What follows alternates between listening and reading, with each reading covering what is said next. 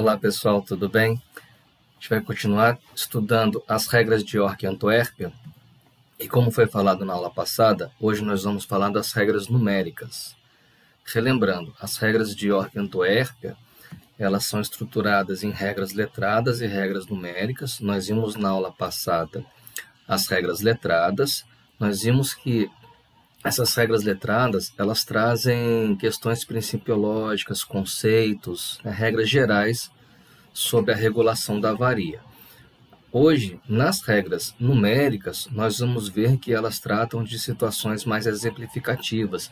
São regras que são aplicadas especificamente a determinados tipos de avarias. Então, vamos lá.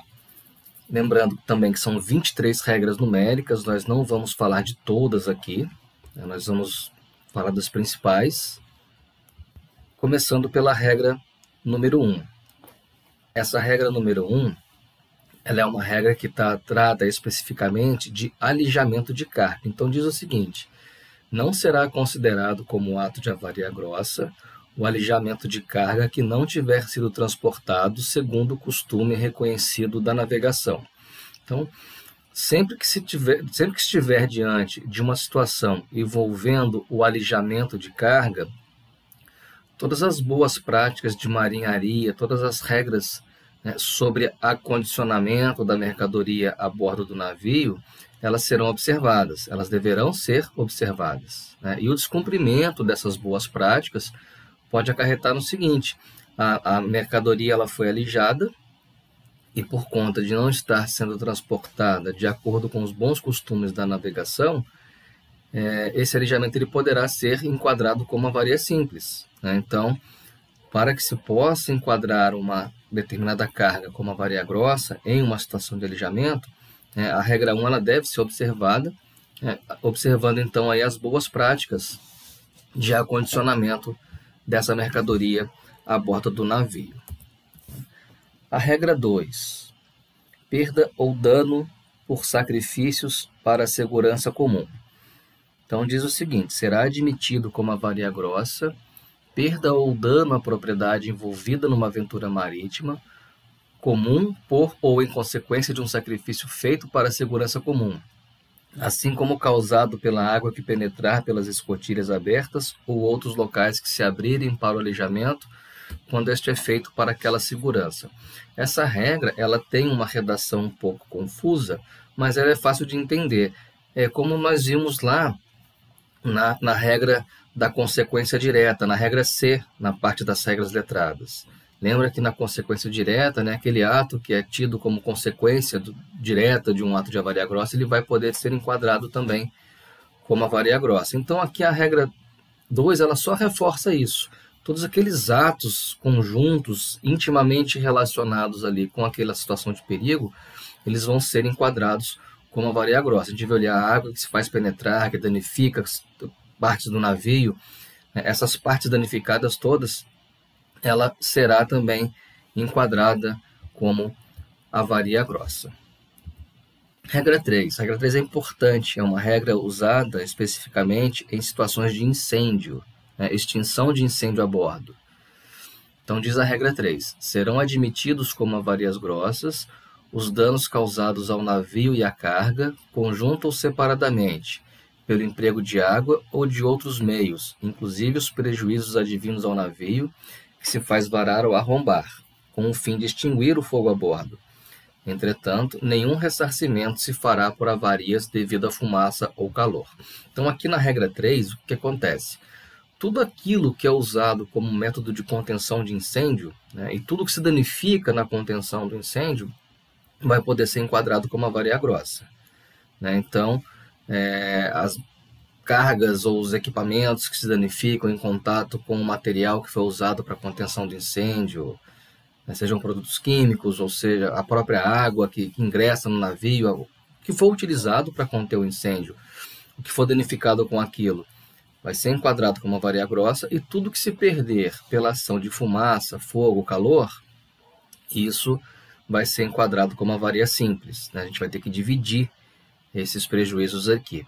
Então, uma parte a gente vai poder enquadrar como avaria grossa, Qual é a finalidade desse enquadramento como a varia grossa? Dividir o prejuízo. Né? E na varia simples não haverá a divisão. Né? A varia simples é a varia particular, aquela que não é dividida, ela é suportada pelo particular afetado. Tá? Então, reforçando, a regra 3 é a regra importante. Né? Tudo que se perde ali pela ação de contenção do incêndio será enquadrado como uma varia grossa. E tudo que se perde ali por ação de fumaça, fogo, calor, vai ser enquadrado como uma varia simples. Regra 4. Liberação de destroços. Diz a regra o seguinte: As perdas ou avarias pela liberação de destroços ou partes do navio que já tenham sido deslocados ou efetivamente perdidos no acidente não serão abonadas como avaria grossas. Então, essa regra é uma regra interessante também, né? É, liberação de destroços. Partes já danificadas não serão abonadas como avaria grossa. É, é, um, é, é uma ideia, né? é, é o princípio da varia grossa, um dano intencional. Né? Então vamos supor que o navio ele se envolve em um determinado incidente marítimo, num acidente, né? vamos imaginar um abarroamento ou uma colisão. E determinadas partes do, do navio são danificadas neste acidente. Né? Então nós temos uma parte danificada pelo acidente. Foi um acidente, óbvio que não foi intencional. Então já tem alguma coisa danificada de forma não intencional, foi acidental. E vamos supor que, em decorrência desse acidente, o navio, evidentemente, ele vai enfrentar uma situação de perigo. E para afastar aquele perigo, há necessidade de se tomar algumas providências a bordo do navio. E nessas providências inclui ali a passagem por, por aquela área que foi danificada no acidente, ela tem que ser removida. Então aí agora eu vou remover de forma intencional. Estou cortando parte do navio ali de forma intencional. Tá? Só que tem um detalhe: essas partes elas já estavam danificadas. Né? Então, depois que esse navio for levado a reparo, né, o, o valor correspondente ao reparo dessa parte danificada no acidente não pode ser enquadrado como uma varia grossa. Não se admite danificar o que já estava danificado. Essa é a ideia dessa regra. Né? Porque, lembrando, né, reforçando, a avaria ela é um dano intencional, a avaria grossa. Né? A avaria grossa é um dano intencional. Aquela parte já estava danificada acidentalmente. Então eu não posso querer também é, incluir aquela parte danificada no acidente na conta da avaria grossa. Por quê? Porque ela já estava danificada, né? a liberação de destroços. Regrinha bem simples. Regra 5, encalhe voluntário, varação, né, o que nós chamamos de varação, encalhe voluntário, encalhe intencional. Já conversamos bastante sobre isso quando explicamos né, a teoria da varia grossa. Usamos vários exemplos ali para tentar criar uma situação de perigo e várias vezes nesses exemplos nós encalhamos o navio intencionalmente para descrever ali uma série de danos. Falamos, usamos bastante isso na regra C. Então, diz ali a regra 5, encalhe voluntário. Quando um navio ele é deliberadamente encalhado para a segurança comum, quer ou não devesse ter sido dirigido para o litoral, o consequente dano ou perda da propriedade envolvida na aventura marítima será admitido como uma varia grossa, ou seja, navio em situação de perigo, correndo risco de naufrágio, o comandante opta por encalhar voluntariamente. Né? Se durante esse encalhe ocorrerem danos estruturais, danos ao casco do navio, dano a mercadorias, né, qualquer prejuízo como consequência direta em relação ao encalhe, e como é que eu posso afirmar que aquele prejuízo ele é uma consequência direta do encalhe? É só, é só eliminar hipoteticamente o encalhe. Se aqueles danos subsequentes deixarem de existir pela eliminação hipotética do encalhe, eles são consequência direta. Ah, teve um rombo no casco. Ah, mas será que foi por encalhe? Ah, elimina o encalhe. O rombo teria acontecido? Ah, não, não teria acontecido. Então, esse é uma consequência direta. Então, o reparo daquele dano, ele vai ser enquadrado como uma varia grossa. Tá? Então, tudo que se danificar em razão dessa variação, a varia grossa. Lembrando que a regra C, ela exclui danos ao meio ambiente, né? prejuízos advindos ali da contaminação ao meio ambiente. Então, lembrando lá, ah, nesse encalhe intencional, houve também um vazamento de óleo. Por conta desse vazamento de óleo, o armador ele foi notificado pela autoridade marítima e recebeu uma multa. Para ele seria muito bom né, enquadrar também aquela multa ali como avaria grossa. Ah, não, mas a multa é consequência direta, só aconteceu por conta do encalhe. Mas lembrando, né, a regra C, ela proíbe incluir esses tipos de prejuízos, né, prejuízos relacionados a danos ao meio ambiente. Ok? Vamos dar sequência agora. Próxima regra. Regra 6. Remuneração por salvamento.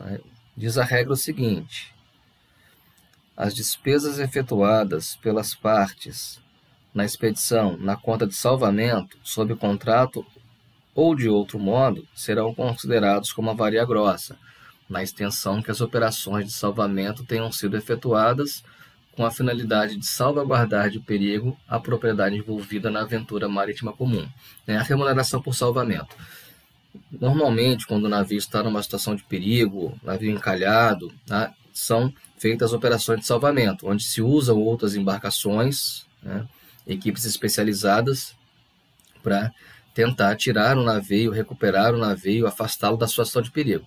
Normalmente usam-se rebocadores, né? então todas essas despesas, né, porque esse é um serviço remunerado, né? o armador ele vai contratar essas equipes de salvamento né, de forma remunerada. Então essa remuneração, né, que é paga para essas equipes de salvamento, ela será enquadrada como a varia grossa também. Regrinha bem simples de entender. Regra 7. Avarias às máquinas e caldeira. Então vamos lá. Os danos que para reflutuação, e aqui a gente já faz uma pequena pausa, se a gente está falando de dano para reflutuação, a gente está falando de navio encalhado, e aqui é, é um pouquinho diferente daquela regra que nós vimos especificamente para varação, porque nessa regra aqui, ela pode ser aplicada tanto para encalhe intencional quanto para encalhe acidental também. Né? O navio está encalhado acidentalmente, então o que danificou no encalhe não pode ser a varia grossa. Mas o que eu fizer para desencalhar o navio, ele vai poder ser a varia grossa. Entendendo? Repetindo, se tiver no encalhe acidental e houve um dano na estrutura do navio, dano a cargas, esses danos eles não podem ser a varia grossa. Por quê? Porque não há intencionalidade. Né? Foi um acidente. Agora, a partir do momento em que se passa a adotar uma série de medidas que vão gerar custos por conta daquele perigo, aí sim, a partir de então, nós teremos possibilidade de enquadramento como a varia grossa. Então, aqui, a varia máquinas e caldeiras. É uma situação típica de, disso que, que nós citamos agora. Então, tá lá, ó.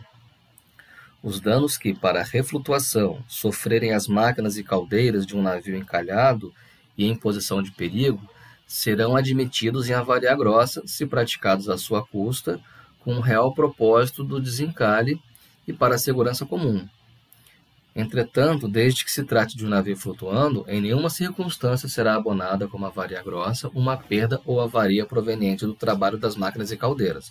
Então aqui é o seguinte, o navio está encalhado, e inicialmente ocorre uma tentativa de desencalhar o navio por meios próprios com um esforço excessivo às máquinas. Né? Aumenta ali a potência das máquinas, tentando uma força maior no navio, para que ele possa, por meios próprios, sair daquela posição de encalhe. Se porventura, nessa tentativa, as máquinas forem danificadas, o reparo a essas máquinas também serão enquadrados como avaria grossa. Regra 8, despesas de alívio de navio encalhado e danos subsequentes. Aqui é a mesma observação que eu faço. Navio encalhado tanto de forma acidental ou de forma intencional. Aqui nós estamos falando das despesas de alívio, né? na tentativa de deixar o navio mais leve. O transbordo de carga ou de qualquer coisa que tiver a bordo, tirar essa mercadoria, essas coisas de bordo, colocar numa barcaça que atraca contra bordo. Né? Isso gera custos também. Então, esses custos todos eles vão ser enquadrados como uma varia grossa. Olha lá que diz a regra. Estando um navio encalhado e sendo descarregados combustível, mercadorias e provisões de bordo, conjuntamente ou não, como um ato de avaria grossa, terão a natureza desta não somente os gastos extraordinários da descarga, do aluguel de barcaças, e se for o caso do reembarque, como também qualquer perda ou dano à propriedade envolvida em uma aventura marítima em consequência de tais medidas. Ou seja, nessa operação de, de transferência desses materiais, é, o custo para isso é a varia grossa. E também, se durante essa transferência alguma mercadoria, algum material for danificado, ele também será abonado como a varia grossa. Vamos lá, regra 9. Carga, materiais do navio e provisões consumidas como combustível. Essa é uma regrinha tranquila de entender também.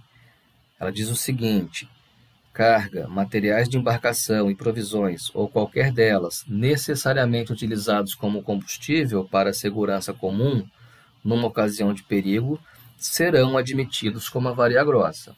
Então vamos imaginar um navio é, hoje, nos dias de hoje é mais difícil é, imaginar isso, mas antigamente, é, com máquina a vapor, é, o navio usava carvão como combustível, né, qualquer coisa poderia ser queimada ali na ausência desse carvão.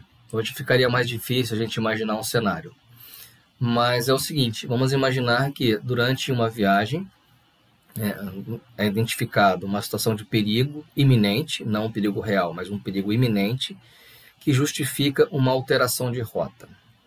Né? A gente sabe que numa alteração de rota, nós vamos ter um consumo excessivo de bunker, né? um consumo a mais, um consumo extra de combustível.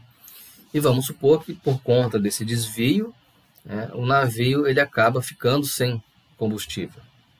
Então, se porventura tiver alguma coisa a bordo, carga, que possa ser usado como combustível, né, esse essa carga que foi, foi usada como combustível, ela vai ser ressarcida, vai ser abonada como a varia grossa. Ah, vamos imaginar hoje que você tem um navio de granel líquido que está transportando como carga o próprio bunker. É, um navio tanque qualquer aí transportando como carga o próprio bunker. Mas não, aquilo que está naqueles tanques de carga não é o bunker dele, é a mercadoria comerciável, está sendo levada para algum destino para né, comercialização. Ela foi comercializada numa situação de perigo, faz uma transferência de tanques ali, um, manejo de bombas, né, e esse bunker carga é usado como combustível. Né? O navio estava numa situação de perigo, toda aquela falta de carga que for detectada no destino final, ela será abonada sim como a varia grossa, né, que está ali, carga, materiais de embarcação e provisões ou qualquer delas, necessariamente utilizados como combustível para a segurança comum numa ocasião de perigo, serão admitidos como a varia grossa. Regrinha, regrinha bem simples de entender também. Vamos lá, regra 10, despesas na arribada. Essa regra é importante. O que é arribada? É, arribar é demandar um porto não previsto. Tá? Todo navio, ao iniciar uma viagem, ele já tem programado a sua origem e o seu destino. Né? Ele tem definido o seu porto de origem e o seu porto de destino e iniciada a viagem, ele deve, né, obrigatoriamente, ele deve seguir para o seu porto de destino. Isso tem relação com segurança da navegação, tem controle de autoridade marítima, tem um procedimento chamado despacho de embarcações, né, onde as capitanias são informadas sobre o tráfego dos navios. Né. Então, aquele navio, vamos supor que ele tem uma viagem que vai de Rio Grande a Manaus direto. Né. Esse navio, quando sai de Rio Grande, a rede de capitanias é informada daquela partida e nessa informação foi apontado como destino Manaus. É, vamos imaginar que no meio da viagem, uma situação de perigo, alguma necessidade, esse navio tem que demandar o porto do Rio de Janeiro. É, a entrada dele aqui não estava prevista, a rede de capitanias não foi informada sobre essa entrada, mas o navio precisa entrar. Então ele está demandando um porto não previsto, isso é chamado de arribada. E evidentemente que nós, em uma ribada, nós vamos ter inúmeras despesas extraordinárias, já que essa entrada não era prevista, né? As despesas naquele porto também não eram previstas. Ah, mas que despesas são essas? Evidentemente, despesa ali de entrada, a gente vai ter custo com praticagem, a gente vai ter custo com rebocadores, né? outras despesas portuárias. Então, tudo isso são despesas extraordinárias Então vem York Antwerp diz o seguinte na regra 10: quando, para a segurança comum, um navio recorrer a um porto ou lugar de arribada, ou retornar ao de carga, em virtude de um acidente, de um sacrifício ou outras circunstâncias extraordinárias, as despesas de entrada neste porto ou lugar serão admitidas como avaria grossa. Né? Todas as despesas extraordinárias incorridas neste porto, elas vão ser, evidentemente, enquadradas como avaria grossa. Regrinha bem simples de entender. E aqui a regra 11, ela complementa né, a, o sustento, a manutenção da tripulação durante essa ribada. Olha o que diz a regra 11. As soldadas e o sustento do capitão, oficiais e tripulantes, razoavelmente despendidos, assim como combustível e apro aprovisionamento de bordo usados durante o prolongamento da viagem, decorrente da ribada, serão admitidos como avaria grossa. Então, toda manutenção da tripulação também vai ser a varia grossa naquele porto de abrigo. Vamos imaginar que o navio arribou para fazer um reparo né, e a tripulação ela tem que ser retirada do navio, é colocada no hotel. Né, é, por conta desse reparo, não, tem, não pode ficar todo mundo ali a bordo. Né, isso hipoteticamente, óbvio, né, pessoal? É, até é, essas despesas de hospedagem vão ser enquadradas como a varia grossa, é o salário da tripulação naquele período, a varia grossa, a alimentação da tripulação naquele período, a varia grossa, ou seja, o armador ele não vai arcar com essas despesas sozinho, né? ele vai dividir essas despesas com todos os envolvidos naquela viagem, na aventura marítima. Regra 12: danos ao carregamento na descarga. As avarias ou perdas na carga, combustível ou provisões de bordo sofridas em consequência de seu manuseio, descarga, armazenamento, reembarque e estivação serão admitidas como avaria grossa quando e somente quando também o forem respectivamente os gastos feitos com aquelas medidas. O que, que significa isso? Também é uma regra um pouquinho confusa de entender quando a gente lê, mas é basicamente aquelas despesas de manuseio em uma situação de perigo.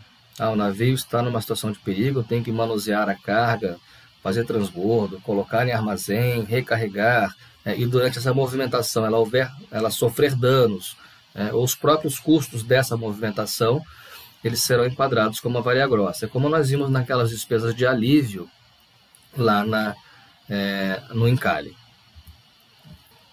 Vamos lá.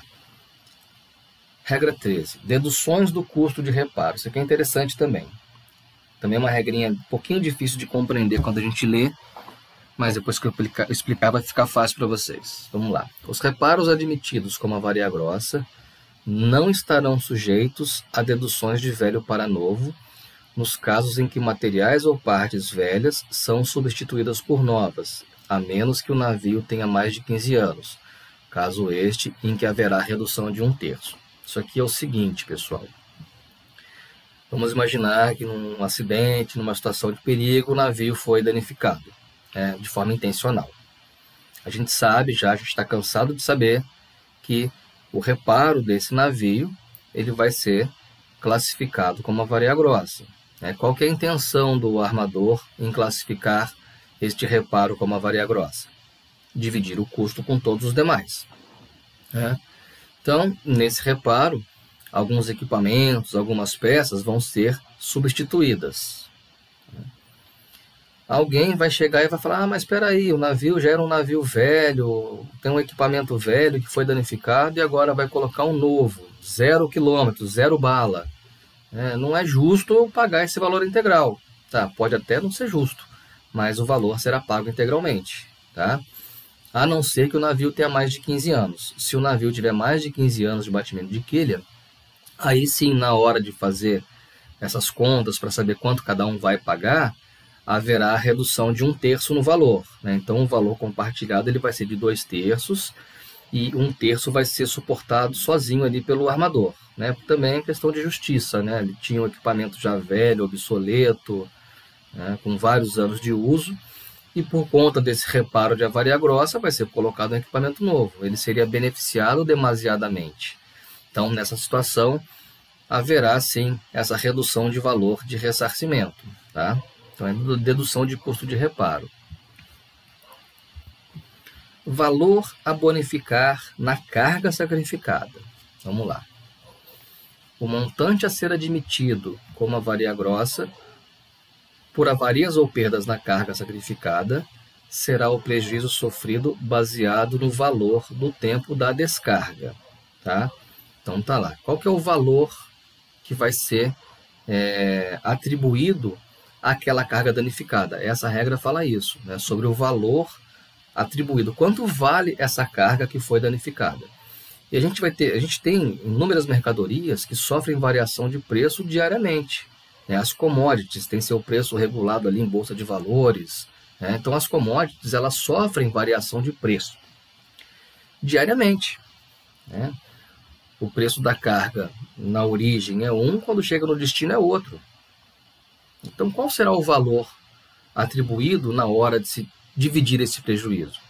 Então, quando se trata de carga, e aqui a gente tem que frisar, porque nós vamos ter uma outra regra para outros materiais, outras coisas, inclusive combustível, tá? que vão poder sofrer variações de preço também. Mas aqui essa regra nós vamos usá-la especificamente para carga. Então tá lá. O montante a ser admitido como avaria grossa por avarias ou perdas na carga sacrificada será o prejuízo sofrido baseado no valor no tempo da descarga. Então, de acordo com o contrato, qual era a data para desembarque? Ah, a data de desembarque seria dia 30 de dezembro. Então tá ok no dia 30 de dezembro de 2021, quanto é que vale essa carga, quanto está avaliada essa mercadoria. Então, esse vai ser o valor é, levado em consideração, tá? o tempo previsto para a descarga, para o seu desembarque. Tá? Diferente dessa regra aqui, olha lá, valores contribuintes. A regra 17. Servirão de base a contribuição os valores reais líquidos que apresentarem os bens no término da aventura, excetuando-se o valor da carga, que será o valor do momento da descarga, que nós vimos anteriormente. É, então, aqui é o seguinte: valores contribuintes. Qual é o valor do prejuízo? É, a, avaliação desses bens, dessa perda, é, ela será feita com base nos valores de quando terminou a viagem. Quando encerrou, ah, foi combustível extra, é, foi bunker extra por conta de uma alteração de rota. Ah, então tá. Então quanto vai ser indenizado? A gente vai levar por base o valor do combustível naquele dia que, fech... que finalizou a viagem. Tá? Aí a carga. A carga é do valor de hoje também? Não, a carga não é no valor de hoje, não. A carga é no valor de acordo com a data do contrato. Ah, deveria ser, a, a viagem deveria ser finalizada no dia 30 de novembro e só fechou dia 30 de dezembro, por conta aí de, de atrasos e tudo mais. Né? Então, o que, que vai acontecer? Todos os prejuízos ali, exceto carga, serão valorados no dia da viagem, dia 30 de dezembro. E a carga? Não, a carga vai ter o seu valor calculado de acordo com a sua cotação no dia 30 de novembro, que era a data que deveria ter chegado. Tá? Então a gente tem que fazer essa diferenciação aqui. Tá? E por fim, a gente fala da 19, mercadorias não declaradas ou erroneamente declaradas. Diz o seguinte: não serão admitidas como grossas as perdas advindas da mercadoria embarcada à reveria do transportador ou seu agente, nem aquelas cujas especificações se usar de dólar. Né? São mercadorias erroneamente declaradas, mercadorias omitidas, né, são é, informações é, contraditórias com o BL. É, o que vale é o que está no BL.